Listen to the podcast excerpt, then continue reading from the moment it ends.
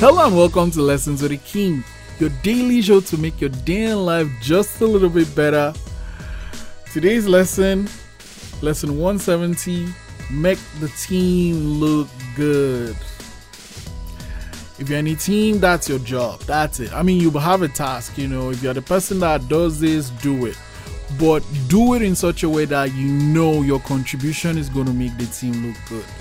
When the team look good, when the team looks good, everybody that's part of that team looks good. That's how it is, and that's why I'm so grateful for my Avengers. Right, like everything we do, everyone is always putting their best foot forward.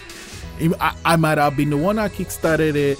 It might have been someone else that kickstarted it. But once we come together to work on something, we just want to make it amazing. Pretty much awesome, awesome, awesome, awesome. So essentially, what we need to know is this